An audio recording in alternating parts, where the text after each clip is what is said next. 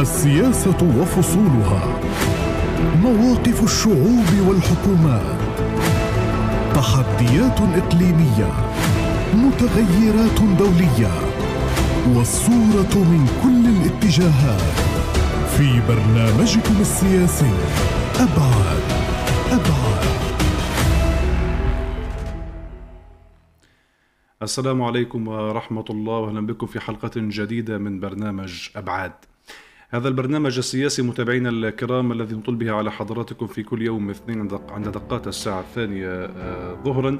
وأتحدث فيه عن آخر المستجدات والقضايا السياسية الفلسطينية وما يرتبط بها من شأن إسرائيلي وحتى قضايا في الإقليم والعالم. اليوم نتحدث في شأن فلسطيني خالص عن حلم الانتخابات الفلسطينية. هذا الحلم الذي انتظر فلسطينيا طويلا منذ الخامس والعشرين من يناير من عام 2006 في آخر انتخابات تشريعية جرت وبعد حالة الاقتتال والانقسام الفلسطيني الفلسطيني المؤسفة وسنوات طويلة من القطيعة عاد الحديث في عام 2021 عن انتخابات جديدة. انتخابات عامة بمرسوم رئاسي آه، تبدأ بانتخابات تشريعية وتصل إلى رئاسية ومجلس وطني أيضا. هذه الانتخابات كان هناك حالة كما يقول مراقبون نتطوق لهذا الحلم الديمقراطي الفلسطيني.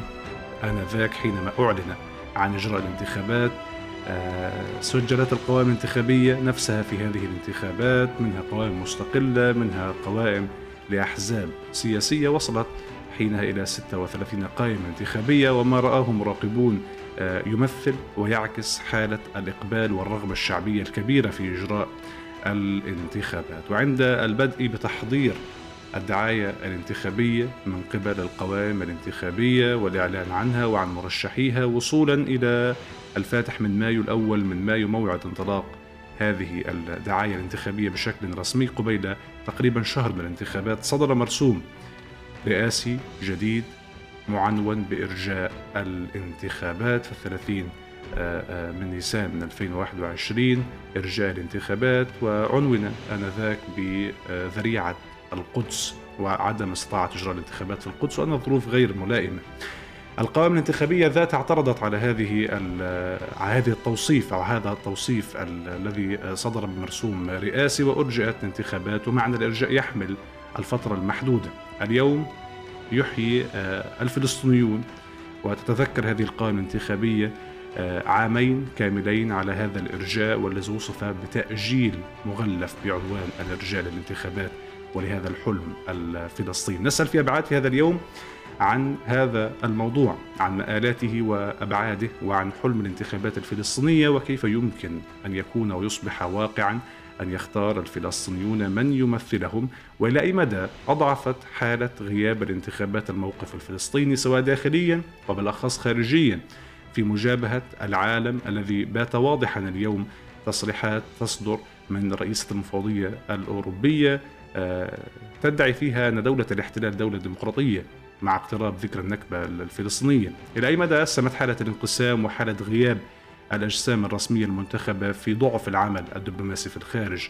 إلى أي مدى أسمت ونحن اليوم نعيش في ظلال الأول من مايو يوم العمال العالمي آه، لواقع البطالة المنتشرة حيث تقول المراكز الإحصائية الفلسطينية أن قرابة وأكثر من ثلثي المليون فلسطيني معطلين عن العمل وليس عاطلين بمعنى أدق منهم 250 ألف في غزة فقط نسبة بطالة تصل إلى 74% بين شباب غزة. نسأل في أبعاد كل ذلك ومآلاته وسيناريوهاته تحت عنوان في الذكرى الثانية. لإلغاء الانتخابات الفلسطينية بقرار رئاسي مطالبات فصائلية وشعبية لإجراء انتخابات شاملة.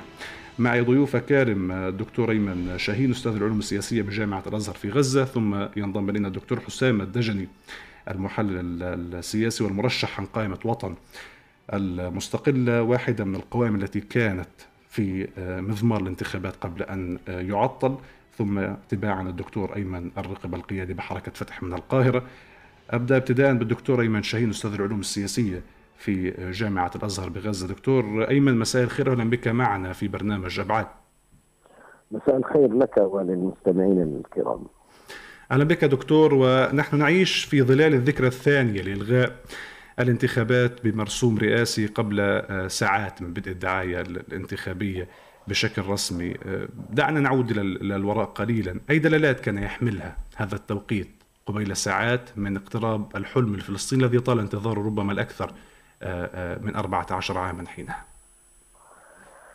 يعني اولا الانتخابات الفلسطينية سواء التشريعيه أو الرئاسية أو للمجلس الوطني هو حق طبيعي للفلسطينيين. نص عليه النظام الأساسي للسلطة الفلسطينية وكذلك الميثاق الوطني الفلسطيني. فبالتالي يعني ليس من حق أي أحد أن يمنع هذا الحق عن أي فلسطيني ايا كان. ثانيا أي عملية ديمقراطية في أي بلد هي تعمل على استقرار أوضاع البلد وبالتالي بيكون هناك رضا شعبي ويكون من يحكم في أي في هذه البلد يعني في إرادة شعبية جاءت به للحكم الأزمة اللي بنعيشها أنه إحنا آخر انتخابات تشريعية حصلت في يناير 2006 وآخر انتخابات رئاسية حصلت في يناير 2005 يعني نحن الآن نتحدث عن سبع عشر عاما تقريبا ونحن نعيش بدون انتخابات لا رئاسية ولا تشريعية. وبالتالي أي سلطة أي نظام سياسي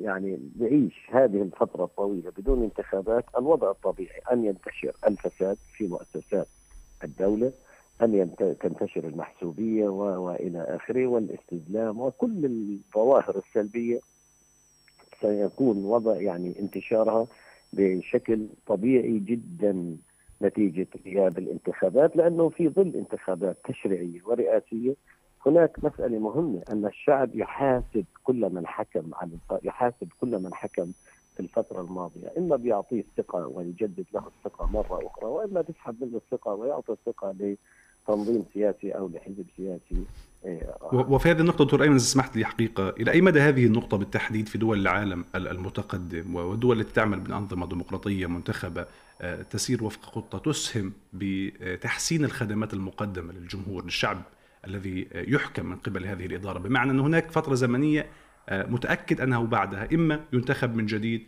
وإما يغادر إلى منزله. هو الاستمرار وانتظام العملية الديمقراطية والانتخابات بشكل دوري وسليم وصحيح وحسب المواقيت المحددة لها هو ما الذي يعني يفرز هذا الشيء؟ يفرز عندنا أولا أن هناك تنافس يصبح هناك تنافس حقيقي وتنافس شريف ما بين الأحزاب والتكتلات والقوى السياسية في في البلد.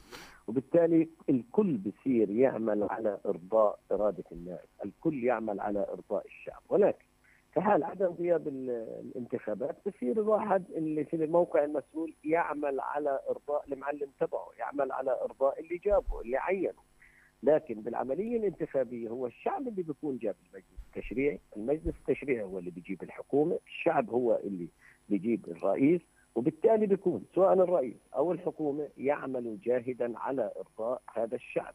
لأنه اللي اجى في المجلس التشريعي سيعمل على إرضاء من انتخبوه ولكن اللي بتعين في الحكومة تعيين بدون أن يذهب إلى مجلس تشريعي أو إلى برلمان لياخذ الثقة بالتالي هو في شخص ما هو الذي عينه وبالتالي هو سيكون ولاء لهذا الشخص ولن يكون ولاء للشعب. بالتالي العملية الديمقراطية أنت ذكرت الدول الديمقراطية الدول الغربية تحديدا في أوروبا في الولايات المتحدة في كندا في أستراليا في عدد كبير من الدول اللي بتمارس الديمقراطية. ده الوضع الطبيعي ما نرى التالي. الفساد موجود في كل مكان ولكن نسبة الفساد هي شيء نسبي. الفساد في الدول الدكتاتورية مستشري جدا ولكن الفساد في الدول الديمقراطية يوجد فساد ولكن هذا الفساد بيتم متابعته وبيتم معاقبة الفاسدين وبيتم آه، إقصائهم عن المواقع اللي كانوا فيها. وبالتالي دائما هناك عملية رقابة وعملية تجديد والرقابة بتكون من أجل المصلحة العامة. وليس من أجل مصلحة فلان أو فلان. بالتالي غياب الديمقراطية هذه تجربة الشعوب.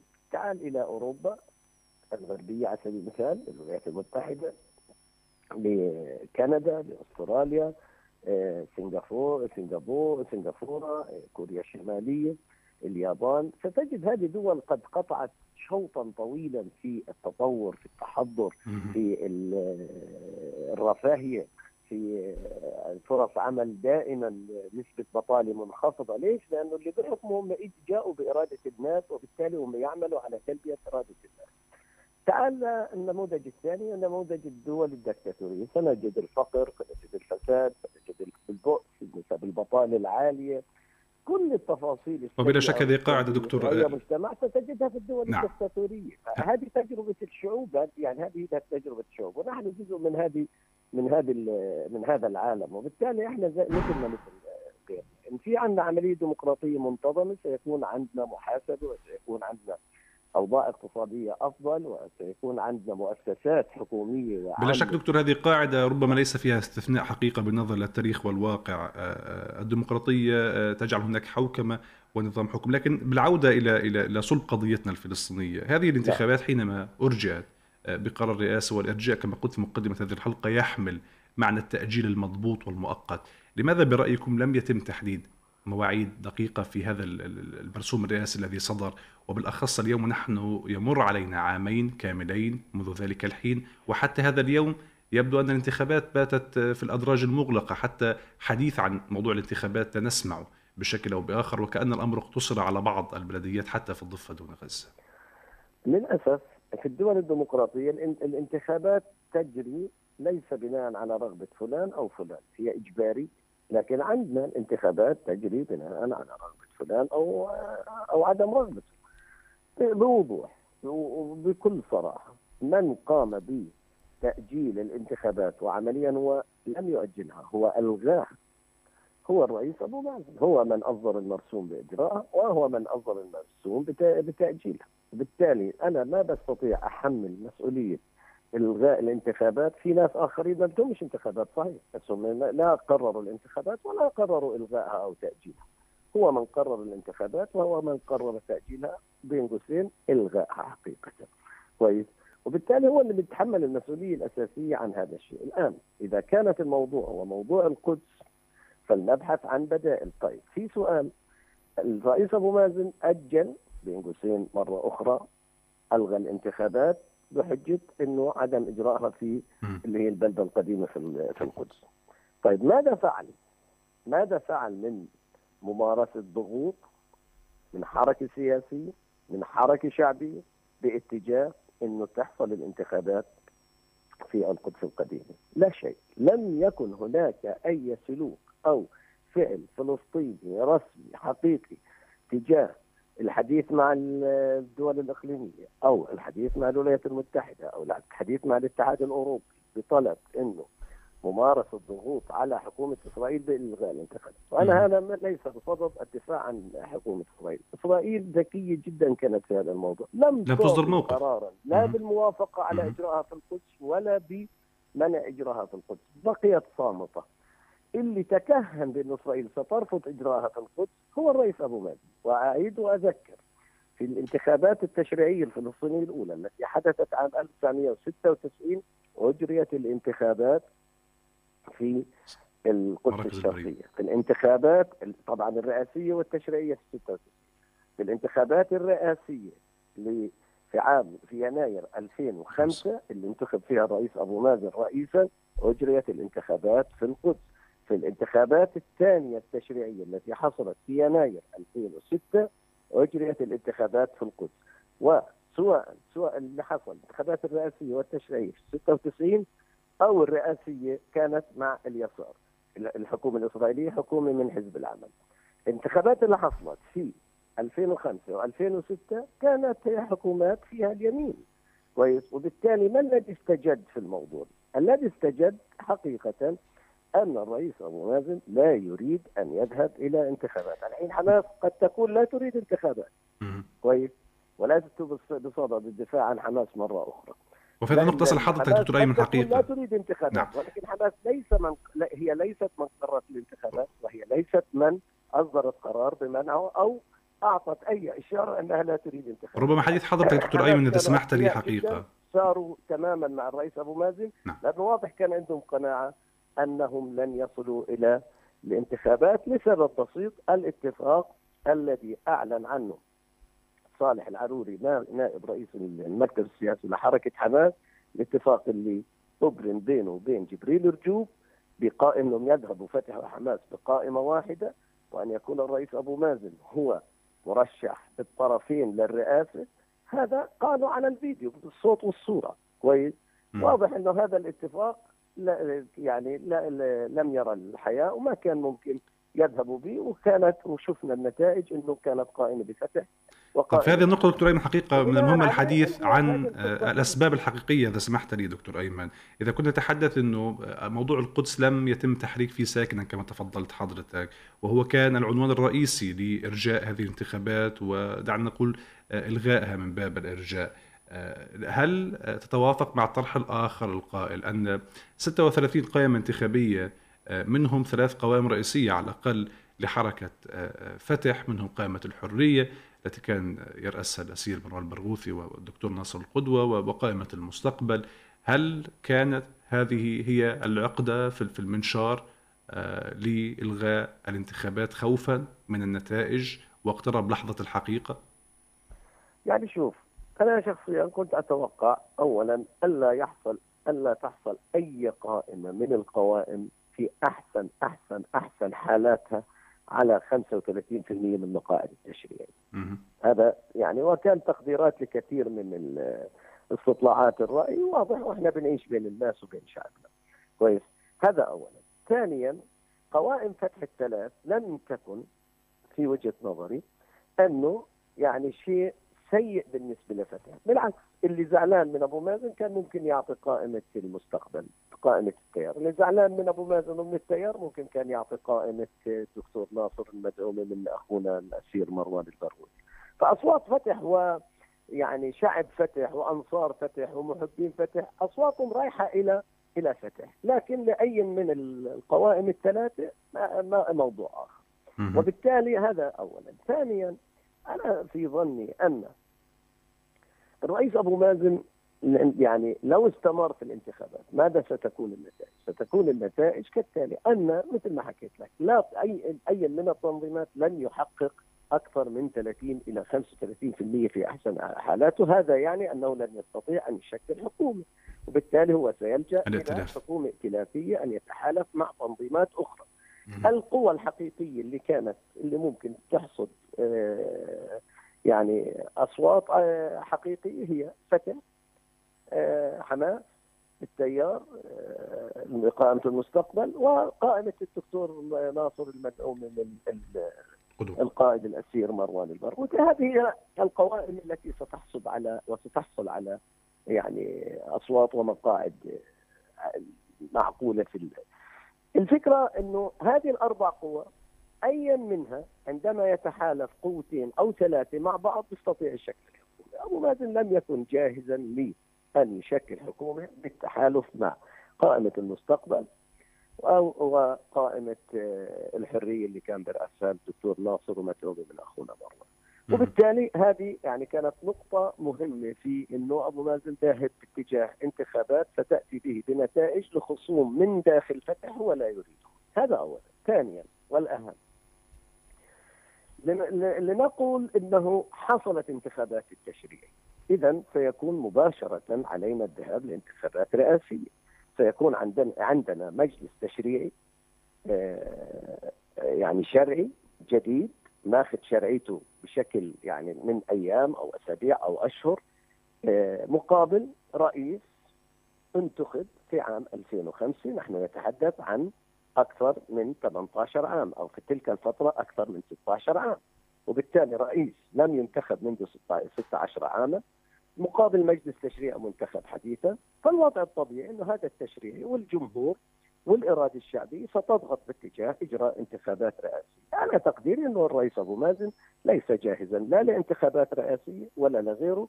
ولا أعتقد أنه من الممكن أن ينافس مثلا واحد مثل أخونا مروان البرغوثي إذا رشح نفسه للرئاسة لا يستطيع أن ينافس مروان ولا يستطيع أن يتفوق على مروان ويفوز بانتخابات خصوصا إذا كان مروان دعم من القوى السياسية الأخرى.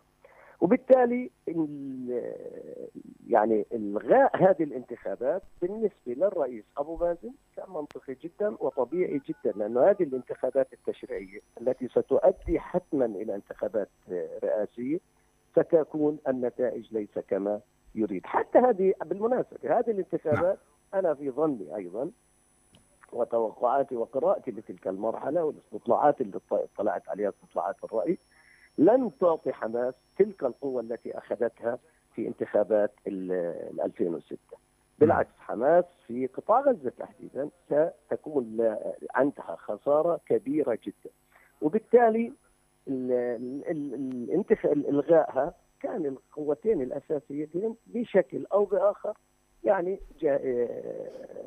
لم يمتعضوا ولم يغضبوا لإلغائها نعم حقيقة دكتور أيمن الوقت يضيق معي يعني الأسباب لكل لكل تنظيم على نعم أسأل حضرتك اليوم في ظل يوم العمال العالمي الحديث في غزة عن نسبة بطالة بين الشباب تصل إلى 74% أكثر من 250 ألفا من القوى العاملة المسجلة معطلين وليسوا عاطلين عن العمل هم طوقون للعمل لكنهم لا يجدوا. هل برأيكم وفي فلسطين بمجملها ربما أكثر من آه، ثلث البليون معطل عن العمل. هل يمكن الربط بين هذا وذاك بين الأداء السياسي غياب المؤسسات والحوكمة وبين واقع الشباب الفلسطيني الذي يفقد الأمل آه، ويصبح واقعه صعبا يوما بعد يوم؟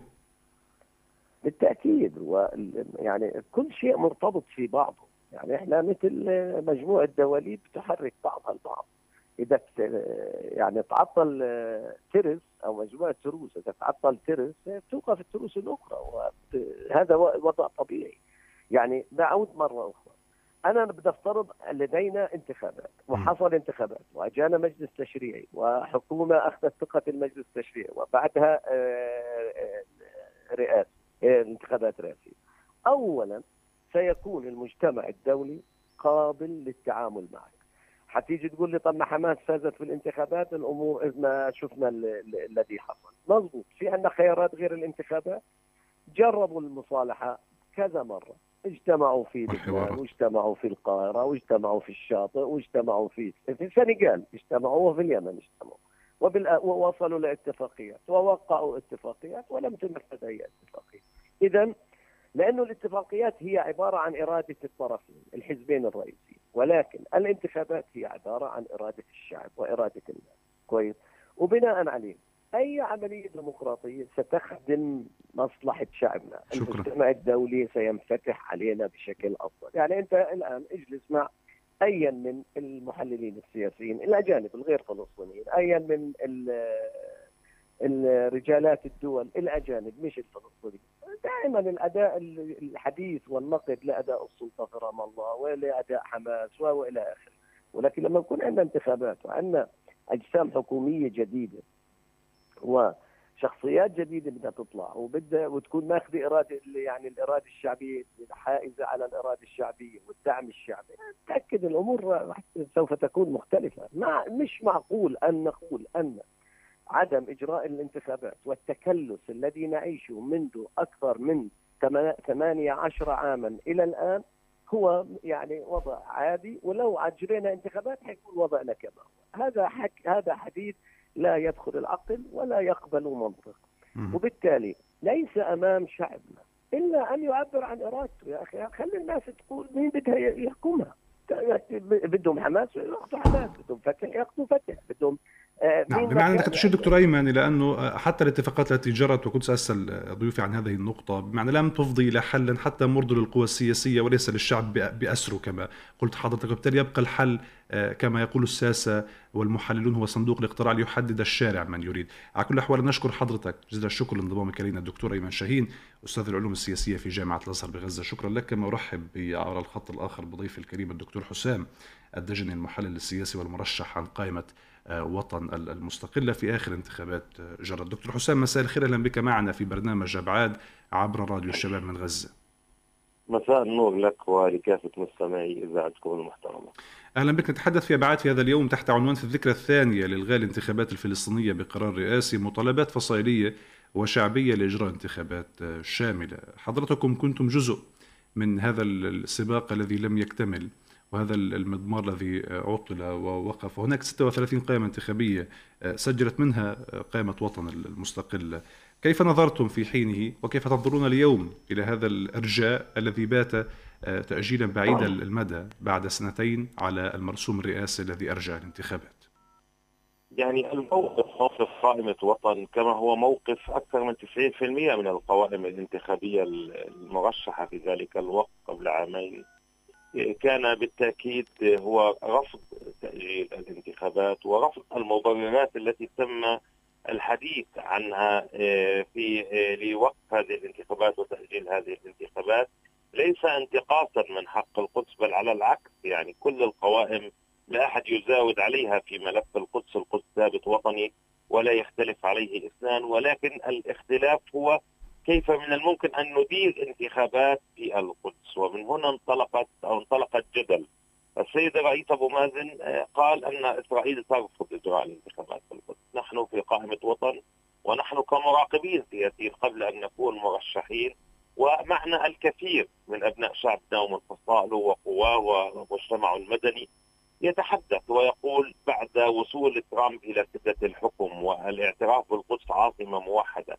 هل يوجد عاقل فلسطيني ممكن أن يتم الاحتلال لإجراء انتخابات في القدس؟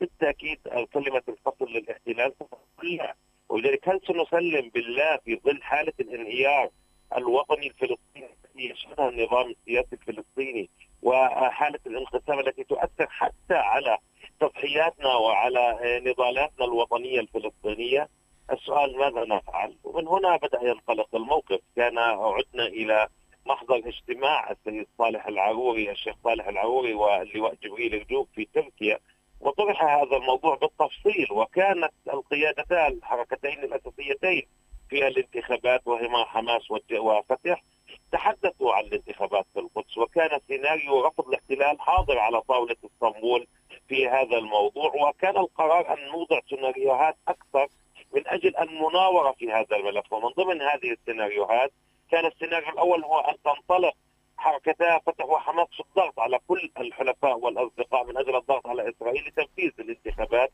بحسب اتفاق أوسلو. بالمناسبة إذا تحدثنا حول هذا البند هذا يعني ليس يعني انجازا وطنيا لأنه الانتخابات حسب ما باتفاق أوسلو تحت ولاية الاحتلال، لا يوجد أحد أحد من الموظفين الفلسطينيين في قواعد الانتخابات وفي لجان الانتخابات، مش يقول هو الذي ينقل صندوق الاقتراع مع المراقبين الدوليين إلى مناطق السلطة الفلسطينية، ولذلك لا توجد أي سيطرة ولا سيادة ولكن هو رمزية. وحتى عدد الناخبين في المدينة المقدسة الذين يحق لهم الانتخابات في المنطقة التي يعني يوجد عليها خلاف ومنع إسرائيلي بالتأكيد العدد لا يؤثر على النتيجة الانتخابية ولكن الدلاله السياسية كبيرة جدا. في هذا الموضوع وبذلك لا يمكن أن نتنازل عن الانتخابات في منطقة الصحن المقدس المسجد الأقصى والبلدة القديمة وغيرها. ولكن الطرق التي طرحها السيناريو اثنين ممكن أن يكون نرى نحن في قدس الوطن أن ممكن أن يكون منطقيا العمل عليها وهو أن توضع صناديق الاقتراع في الباب المسجد الأقصى وفي المؤسسات الدولية وفي بيت الشرق وأمام كنيسة القيامة ولتكن معركه نضاليه هكذا نرى يعني الواقع والتحولات في المنطقة ممكن أن تشهد معركة نضالية سلمية شعبية. إذا نفهم كلام حضرتك دكتور حسام نعم. بأنكم أنتم في القوائم الانتخابية مع الطرح والسيناريو الذي خرج بالحل باتجاه الذهاب باتجاه معركة انتخابية. معركة آه، تكون فيها الميدان. معركة انتخابية بكل ما تعنيه الكلمة معركة نضالية واضحة. وكان هناك سيناريو ثالث طرحوه في ورقة اسطنبول أخي الكريم مهم أن يستمع المشاهد أو المستمع إلى هذا الكلام. وهو أن تكون هناك تصويت إلكتروني في نعم. ظل التقنية اللي كل العالم بات يذهب إليها ويصوت كل أبناء المدينة المقدسة بتصويت إلكتروني ويمثل لهم في البرلمان وبالمناسبة كل القوائم الانتخابية كانت القدس حاضرة وبقوة يعني وبالأرقام المتقدمة أي بمعنى سيكون البرلمان حتى نسبة القدس فيه أكثر من الضبة ومن غير وبالتالي يعني نتكلم أنه كان المبرر في تقديري آه، كان يعني له أسباب مختلفة ربما واقع فتح انقسام فتح نسبة النتيجة أو الاستطلاعات التي أعطت يعني آه، النتيجة للرئيس أبو مازن وكانت صادمة. أيضا كان هناك سبب آخر نحن نخطو في كتلة وطن وهو فشل خيار الرئيس التوافقي والقائمة المشتركة الذي كان يعول أن يكون أبو مازن يعني رئيسا في حال وافقت حماس على أن يكون رئيسا توافقيا لها. حالة الخلاف السياسي ربما والتي أفضت إلى أن تكون لحماس قائمة وربما يكون لها مرشحا رئاسيا أو تدعم هي لن يكون لها تدعم مرشحا رئاسيا مستقلا ربما يكون هذه من الأسباب والدوافع الحقيقية ولكن غلفت بغلاف القدس لأنه بالتأكيد ليس من السهل أن يدعي الرئيس آه، واقع فتح هو السبب لأنه ليس من ذنب شعبنا الفلسطيني. إذا كان فصيلا يعاني من أزمة أو اليوم دكتور حسام. يتحمل شعبنا الفلسطيني والنظام نعم. السياسي المسؤولية عن ذلك. آه، بما يفسر آه، هذا الذهاب باتجاه 36 قائمة انتخابية بالنظر إلى أعداد المنتخبين صنف بأنه رقم كبير. هل فسر بأنه الصوت واطي عندك إذا ممكن بس نعم. المخرج يرفع الصوت. اذا إذا كنت تسمعني الآن دكتور حسام بشكل جيد. كنت أسأل حضرتك حول آه، حول هذا العدد الكبير من القوائم الانتخابية مقارنة بعدد الناخبين. فسر بأنه تطوق للانتخابات. اليوم يمر عامين على مرسوم الإرجاء والتأجيل. لماذا لم نرى تحركا فاعلا على الأرض آه، من آه، القوى الائتلافية التي اجتمعت تحت إطار آه، آه، القوائم الانتخابية التي كانت تريد أن تشارك في هذا المضمار من الفصائل نعم. الفلسطينية من الجموع الفلسطينية كان لكم بيان بالأمس في هذا الصدد تدعون فيه لتحديد مواعيد جديدة للانتخابات خاصة أن المرسوم الرئاسي كان يجب أن يشمل آه، موعد جديد محدد للانتخابات أليس كذلك؟ نعم إحنا منذ اللحظة الأولى كنا نعتقد أن القرار ليس تأجيل بل بل إنهاء العملية الانتخابية بغلاف الإرجاء. يكون هناك تأجيل. منذ أن قررت لجنة الانتخابات إعادة الرسوم الانتخابية قرأ المكتوب من عنوان يعني أنه لا لا يمكن لأن تذهب أو يذهب رئيس الانتخابات جديدة بعد فترة زمنيه ولا أن تكون هناك جهود لانتخابات. واضح أن الموضوع حسم وبذلك للأسف نحن نعيش بعد عامين ونطالب وما زلنا نطالب وندعو شعبنا لأن يتحرك من أجل انتزاع حق من حقوقه الدستورية. ولكن واضح أنه أيضا البيئة السياسية ربما هي التي تدفع الشارع الفلسطيني لأن لا يتحرك في هذا التوقيت نظرا لما يحدث في الضفة الغربية وأن التوقيت الآن لمواجهة الاحتلال أعلى بكثير من ترتيب البيت الفلسطيني، واضح أن هذا أولوية الفصائل، حالة الانقسام الجغرافي بين الضفة وغزة حتى تدفع التحرك إيه، أن أن يواجه من كل قوى على حدة وبذلك هذه تشكل إشكالية. لا نريد نحن أن ندخل في اتون إشكاليات أمنية أو ميدانية، لكن هذا حق شعبنا الفلسطيني نطالب بكل ما يعني بكل بكل الكلمات بضرورة إجراء هذه الانتخابات وضرورة أن تعمل كل الأطراف تحديدا الاتحاد الأوروبي والإدارة الأمريكية الذين يعني صدعوا رؤوسنا من كلمة الديمقراطية وضرورة أن يكون هناك تجديد للشرعيات السياسية أن يعملوا بكل الوسائل من أجل سحب أي ذرائع من أجل تأجيل الانتخابات وعلى رأسها إجراء الانتخابات في المدينة المقدسة بغض النظر الطريقة التي تجرى بها هذه الانتخابات. هذا هي مطالبنا كقائمة وطن ومطالبنا ككل فلسطيني على هذه الأرض.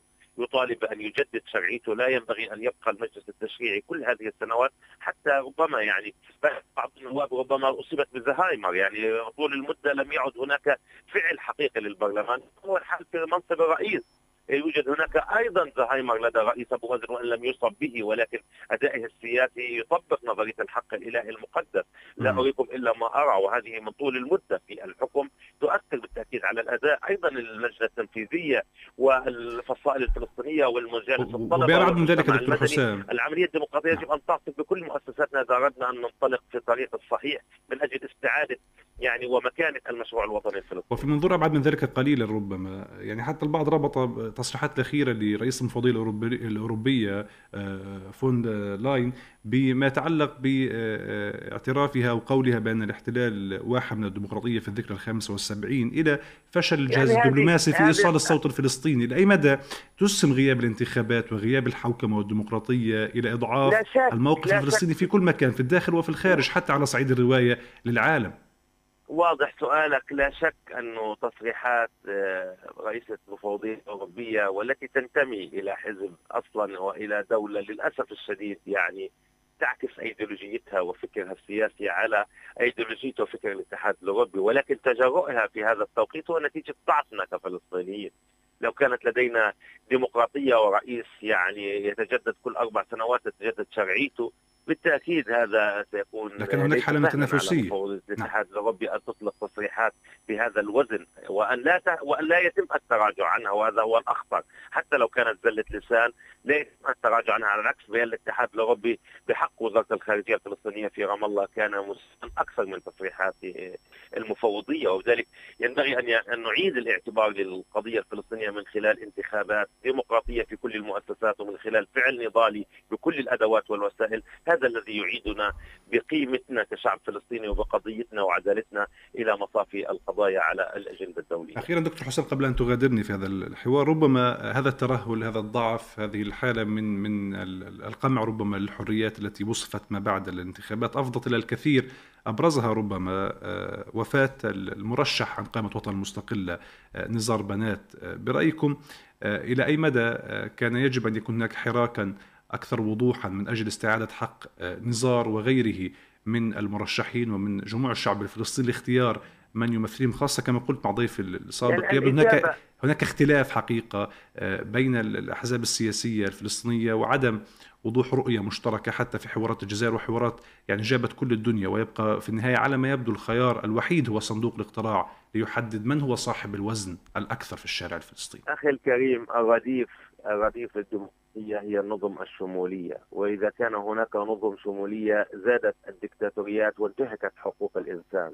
وما يحصل الآن وما حصل بحق المرشح نزار بنات رحمه الله هو انعكاس هذا المشهد. حالة القمع أيا كانت مكانها الجغرافي هي نتاج هذا المشهد. لو كان لدينا برلمان يستدعي وزير الداخلية ويقيل ويحاكم لن يفعل بعد ذلك أي من الأجهزة الأمنية أي سلوك يخالف القانون.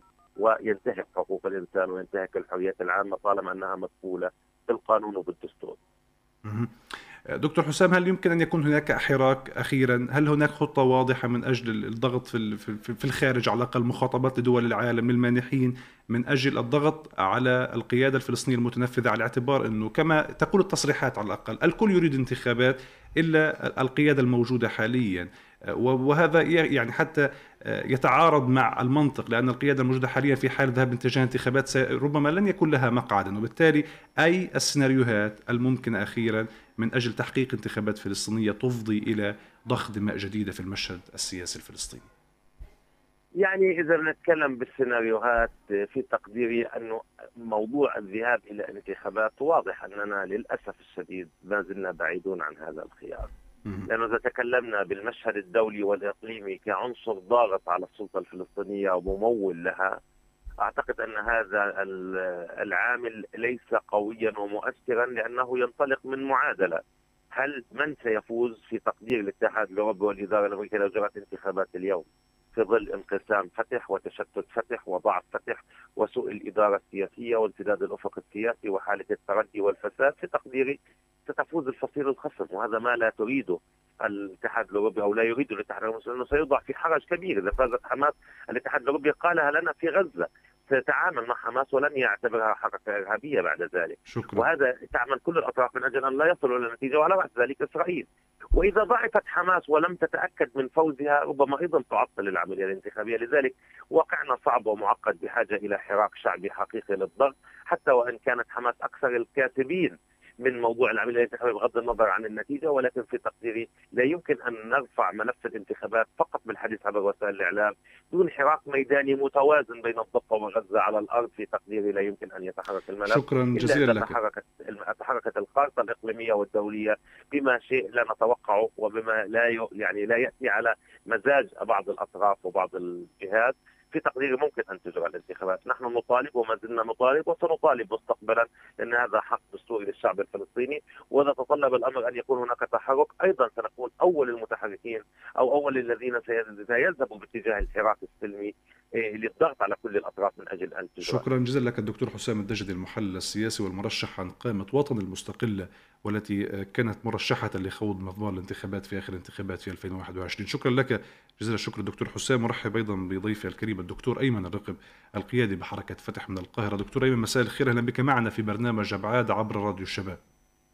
مساء الخير أخي الكريم تحياتي لك ولكل السادة المستمعين والمتابعين. أهلا بك أسأل حضرتك كيف تنظر حركة فتح للانتخابات وإرجائها؟ هل كان هذا قرارا جامعا وموافقا عليه من القاعدة الشعبية أم أنه كان على مزاج فئة معينة وأنت من داخل البيت؟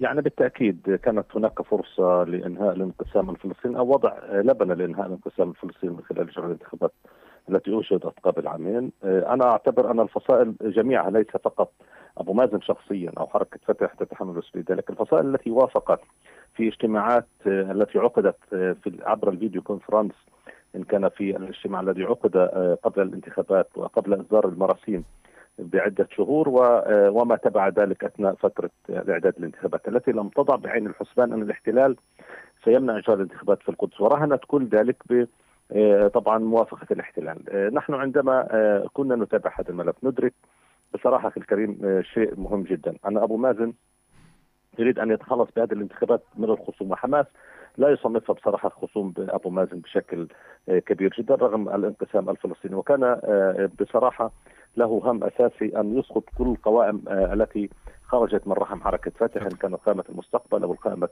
التي كان يقودها طبعا الأخ ناصر القدوة. وبالتالي كان يريد أن أن لا يكون هذه القوائم لها دور في الانتخابات ولكن عندما فشل في إسقاطها ولم تنجح لا الطعون ولا حتى المحاكم في إسقاط هذه القوائم ذهب لاستغلال ملف القدس، نحن بالتأكيد ضد أن تجرى الانتخابات بدون القدس ولكن كم عدد الذين كانوا يشاركون في انتخابات القدس؟ حقيقة الأمر في انتخابات القدس التي أجريت 6000 تقريبا. 95 وعام 2005 و2006 عدد المشاركين لم يتجاوز في صناديق الاقتراع داخل البريد الاسرائيلي وعددها ست صناديق لم يتجاوز 3000 وبالتالي الأغلبية من أصل يعني 70000 و100000 يحق لهم الآن أو أو زاد العدد عن ذلك. يحق لهم الاقتراع كانوا يقترعوا خارج مدينة القدس في تخومها في طبعا الأماكن التي خارج البريد الإسرائيلي. بالتالي لم تكن هناك علة في هذا الأمر ولكن أبو مازن استغل ذلك جيدا. لا أريد أن أقول أن الفصائل كانت ساذجة ولا هذا معيب لهذه الفصائل ولكن أيضا الفصائل إما كانت شريكة مع مع أبو مازن في ذلك أو أنها غرر بها وبالتالي لم تأخذ بعين الحسبان ضيوفي قالوا دكتور أيمن إنه يعني حتى هذه هذا الإرجاء يعني وصف بأنه إرجاء لكنه تأجيل بغلاف إرجاء. أسأل حضرتك في هذه النقطة والأهم إنه يعني حتى قال الدكتور أيمن شين كان معنا أستاذ العلوم السياسية بجامعة الأزهر قال إنه لم يكن هناك حتى اللحظة أي تحرك من أجل إيجاد سيناريوهات بديلة من لإجراء الانتخابات منذ عامين وبالتالي يدلل ذلك على أن القدس كانت ذريعة فقط، برأيكم هل السبب الحقيقي لارجاء الانتخابات أو إلغائها كان خوفا من نتائجها خاصة مع بروز قوائم لحركة فتح مختلفة عن القائمة الرسمية ويقدر عددها بقائمتين؟ على الأقل هل كان هذا سببا بارزا في إلغاء الانتخابات برأيكم؟ بالتأكيد ولا سبب غيره يعني أنا لذلك كنت أتحدث أنه لا سبب غيره إنما شعر مازن لا يستطيع أن ينتهي أن ينهي الخصوم الذين يعتبرهم أنهم جاءوا من حركة فتح وبالتحديد قائمة المستقبل التي كانت تمثل تيار الإصلاح الديمقراطي جعل أن الأمر بالنسبة له يمثل طبعا بالنسبة لأبو مازن أنه سيكون هناك شرعنه خصومه بشكل أساسي لدينا معلومات في هذا الأمر. بصراحة لا أريد أن أتحدث عنها ولكن أبو مازن علم بذلك علم أن هناك قوائم مثل قائمه المستقبل سيكون لها نصيب في البرلمان. وحتى لو كان العدد قليل ولكن هناك شرعنه لتيار خصم كبير لأبو مازن وضد سياسته وبالتالي لابد من إسقاط ذلك. ولو شعر أبو مازن في لحظة من اللحظات أنه سيتمكن عبر المحكمة التي شكلها وعبر الطعون التي جعل بعض يتقدم بها أنه يستطيع أن يسقط القائمة اللي استمرت الانتخابات. لذلك أنا قلت أن الفصائل شريكة مع أبو مازن لأنها لم تأخذ بعين الاعتبار أن هذا الأمر وتحديد ملف القدس سيكون من ضمن الأوراق التي سيستغلها أبو مازن. وإن كانت كما أشرت أنها غرر بها من أبو مازن فأنا أعتقد أن هذا الأمر أيضا مشكلة كبيرة جدا لدى الفصائل. حتى هذه اللحظة عامين مرة لا توجد رؤية لإجراء الانتخابات. والحديث عن الانتخابات أساسا. كان بيتحدث قبل الأخ حسام الدجني. نعم. معاول يعني محركات التغيير أو أدوات التغيير والتأثير على مازن غابة في الضفه الغربية. غزة لو خرجت غزة عن بكرة أبيها تطالب بالانتخابات سأقول لك أن لا يؤثر ذلك على أبو مازن. ما كان التأثير الاساسي على أبو مازن هو الضفة الغربية بالتحديد. نعم. الضفة الغربية حقيقة الأمر أنها غائبة بالتأثير آه الجمعي على الساحة الفلسطينية. وكنت تتحدث ان القمع ربما دكتور أيمن كان جزءا من من حالة الفتور بعد أيام قليلة لحالة الغضب الشعبي التي خرجت بعد تأجيل الانتخابات حتى على دوار منارة كان هناك مظاهرات. لكن حالة مقتل نزار بنات مرشح قائمة وطن المستقلة في هذه الانتخابات ربما أفضت إلى إلى حالة من الخوف بشكل أو بآخر هذا القمع الكبير. وبالتالي أسأل حضرتك اليوم في إطار المخارج الممكن السيناريوهات المتوقعة خاصة في ظل طلب القوائم الانتخابية بإصدار مرسوم يحدد موعد الانتخابات برأيكم أي تحرك يمكن أن يكون فصائليا شعبيا من القائمة التي شاركت 36 من أجل الضغط على الجهات المتنفذة باتجاه إحقاق هذا الحق الفلسطيني الغائب منذ سنوات طويلة جدا؟ يعني الحق الانتخابات هو حق شعبي والشعب الفلسطيني من حقه ان يمارس ديمقراطيته وفكرة الخوف من المعارضة أو خوف من حركة حماس أن أن تحصد أصوات البرلمان وحتى الرئاسة أنا أعتقد يعني معيب في الحالة الديمقراطية، نحن يجب يكون هناك تداول في السلطة وتكون هناك انتخابات دورية كل أربع سنوات تجرى الانتخابات الرئاسية والبرلمانية. والخوف من الخصوم لا يفضي إلى شيء، طب في النهاية هناك كان قوة عسكرية لحماس في في قطاع غزة قبل إجراء الانتخابات عام 2005 وفي اجتماع آه، أنا شاركت به مع أبو مازن في عام 2005 بعد أن فاز بالرئاسة. قلنا له أجل انتخابات التشريع لأنه نحن كفتح غير جاهزين. ومن سيفوز بالانتخابات؟ في حين كنت أنا أعمل في مركز دراسات آه، بين جامعة الأقصى وجامعة النجاح وقلنا حسب استطلاعات الراي وتواقمنا التي عملت على الأرض أن حماس ستفوز وطلبنا منه أن يؤجل الانتخابات. في حين أصر أن يجري الانتخابات وقال أن هناك ضغط أمريكا على ذلك عليه. وبالتالي أنا من ضمن الشهود الذين حضروا في هذا الاجتماع واللي كان عددنا 120 آه، في قطاع غزة طبعا. وبالتالي أنا أعتقد إنه معاول التحريك لو عدنا لسؤالك الأساسي كيف نستطيع أن نؤثر على اباز والضغط عليه أقول لك التأثير الشعبي هو الأهم ولكن في الضفة الغربية، التأثير الشعبي في غزة للأسف الشديد آه، لا يؤثر وخاصة حركه حماس وافقت على كل شروط. آه، أبو مازن أنا أعتقد في يعني من يتهم حماس بغض النظر إنه أنا خصم لحماس سياسي ولكن آه، من يتهم حماس بانها كانت آه، معيق حماس أنا أعتقد انها وافقت على كل شروط أبو مازن لإجراء الانتخابات وإنجاح الانتخابات وكان لها دور أيضا في تحصين بعض القوائم عندما حاول أبو مازن اسقاطها عبر عبر المحكمة وكان هناك ممثلين لحماس في المحكمة. وبالتالي في هذا الأمر يسجل بصراحة الملف بناحية إيجابية بتجاه حركة حماس. أخيرا نبقى مع التأثير الأساسي أخي الكريم وهو نعم. كيف نؤثر على أبو مازن؟ الحراك الشعبي حتى اللحظة في الضفة الغربية لم يصل إلى درجة 5% من الأمل. بالتالي لا يؤثر. يعني رأينا الحراك الشعبي الكبير عندما حاولت آه، وزارة العمل الفلسطينية أن تطبق قانون العمل في آه، الضفة الغربية. رأينا مشاركة مئات الآلاف. وهذا يدفع تساؤل. بصراحة نحن كمتابعين سياسيين آه، أن الملف السياسي لم يعد شاغلا لسكان الضفة الغربية واللي قوامهم. طبعا اليوم نتحدث عن 3 مليون ونص أو 3 مليون يعني في في, في range 3 مليون ونص متوسط 3 مليون ونص مواطن. هم أصحاب التأثير الأكبر في للأسف في الحالة الفلسطينية. جزء منه مشغول. والخريطة أصلا الديموغرافية في آه، الحلول الاقتصادية. خريطة قرى وطبعا ومخيمات ومدن.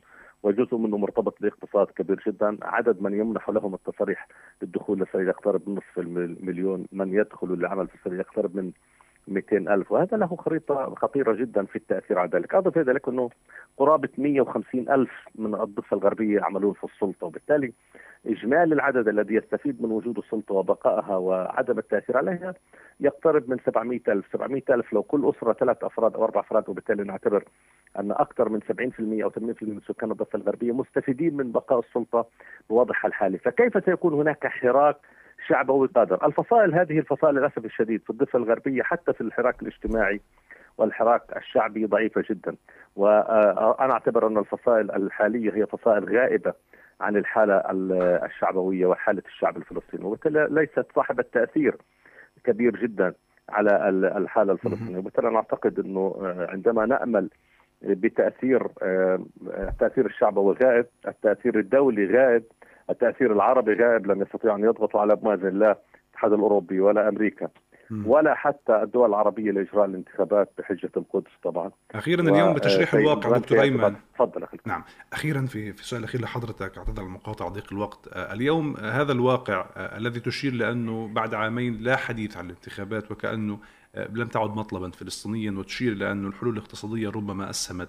وجود حالة من الفتور الشعبي باتجاه إبقاء الحال على ما هو عليه خوفا من هدم المعبد كما يقال في حال أتت النتائج آه، كما آه، لا تهوى آه، قادة السفينة. أسأل حضرتك فيما يتعلق إلى أي مدى هذا الحال أفضى إلى آه، ليس انحرافا على الواقع الفلسطيني فقط وتضخم حالات البطالة اليوم الحديث عن 74% من شباب قطاع غزة معطلين عن العمل بنسبة تصل ل 250 ألفا بل أفضى إلى آه، عدم آه، محاسبة الاحتلال وعدم ردعه دوليا.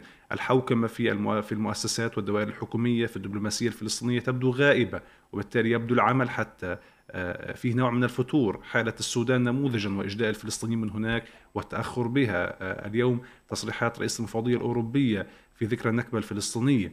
وبالتالي إلى أي مدى؟ آه، حالة عدم وجود انتخابات وعدم تقديم خدمات للمواطن وللقضية الفلسطينية من أجل تجديد هذه الشرعية بالبقاء بعد أربعة سنوات أفضت إلى حالة من الفساد الشامل. هل تتوافق مع هذا الطرح؟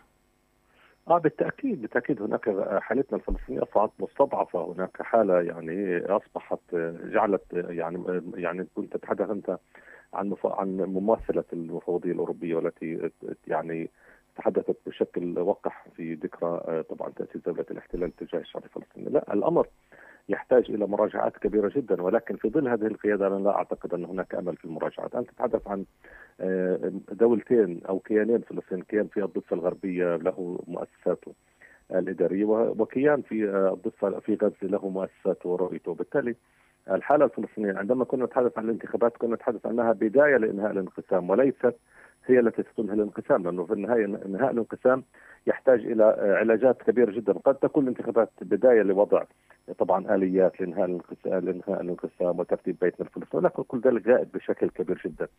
آه للأسف الشديد نحن سننتظر متغيرات خارج ما تحدثنا عنه، لا لا التأثير الشعبي ولا حتى التأثير الدولي سيستطيع أن يضغط ويغير هذا المعدل. إلا إذا حدث ما حدث يعني شيء خارج كل توقعاتنا وكانت هناك هبة شعبية كبيرة جدا تطالب بإجراء الانتخابات وبالتحديد كما اشرت في الضفة الغربية ورغم استبعاد ذلك ولكن أعتقد هذا هو الأمل الوحيد. وحتى في حال طبعا غياب أبو مازن المشهد السياسي فما سيأتي بعده في ظل الصراع الموجود سيتحول حتى لو كان حمل وديع سيتحول إلى فرعون جديد وبالتالي لا نستطيع أن نلزم لأنه في النهاية سيتحجج مرة أخرى بأن الاحتلال يرفض إجراء الانتخابات في القدس. والاحتلال لمصلحته بقاء الانقسام الفلسطيني وبالتالي آه الأمل أنا أعتقد يغيب ورغم كل ذلك نحن لا نفقد الأمل يعني ولا لو فقدنا الأمل فإننا لا نستطيع أن نستمر بالحياة، بالتالي نتوقع أنه في النهاية سيكون متغير خارج كل توقعاتنا ويحدث حالة من آه طبعا التغيير المشهد شكرا. شكرا جزيلا لك الدكتور أيمن الرقب القيادي بحركة فتح كوتا عبر الخط الهاتفي مشكورا من القاهرة. شكر كذلك للدكتور حسام الدجني المحلل السياسي والمرشح عن قائمة وطن المستقلة. الشكر أيضا للدكتور أيمن شاهين الأستاذ العلوم السياسية بجامعة الأزهر في غزة. في ختام هذه الحلقة من برنامج أبعاد التي جاءت تحت عنوان في الذكرى الثانية لإلغاء الانتخابات الفلسطينية بقرار رئاسي مطالبات فصائلية وشعبية لإجراء انتخابات شاملة. كما قلنا وكما قال ضيوف يبدو أن هذا الحلم بات بعيدا من جديد في ظل عدم رغبة المتنفذون بإجراء الانتخابات وانشغال الناس بهموم يومية وتحصيل لقمة عيشهم. المحللون يتفقون على أن الواقع الفلسطيني بحالة من الترهل والضعف وتحتاج لتجديد دماء من أجل ضخ دماء جديدة في المؤسسات وفي القيادات وأن الانتخابات بصفتها الدورية تجعل من يتولى الحكم يعمل جاهدا من أجل تحقيق الأهداف والبرنامج الانتخابي من أجل أن يفوز بدورة انتخابية جديدة. لكن هذا غائبا في فلسطين منذ عام 2006 في آخر انتخابات تشريعية ومنذ عام 2005 في آخر انتخابات رئاسية. بمعنى أن جيلا يربو عدده عن مليون فلسطيني لم يجرب انتخابات ولا لمرة واحدة في عمره وهو الآن في عقده الثالث. شكرا لكم على متابعة هذه الحلقة. آمل لشعبنا واقعا أفضل. هذه الحلقة من بعد انتهت. شكرا لكم وأينما كنتم في أمان الله. السلام عليكم. السياسة وفصولها. مواقف الشعوب والحكومات. تحديات إقليمية. متغيرات دولية. والصورة من كل الاتجاهات. في برنامجكم السياسي. أبعاد. أبعاد.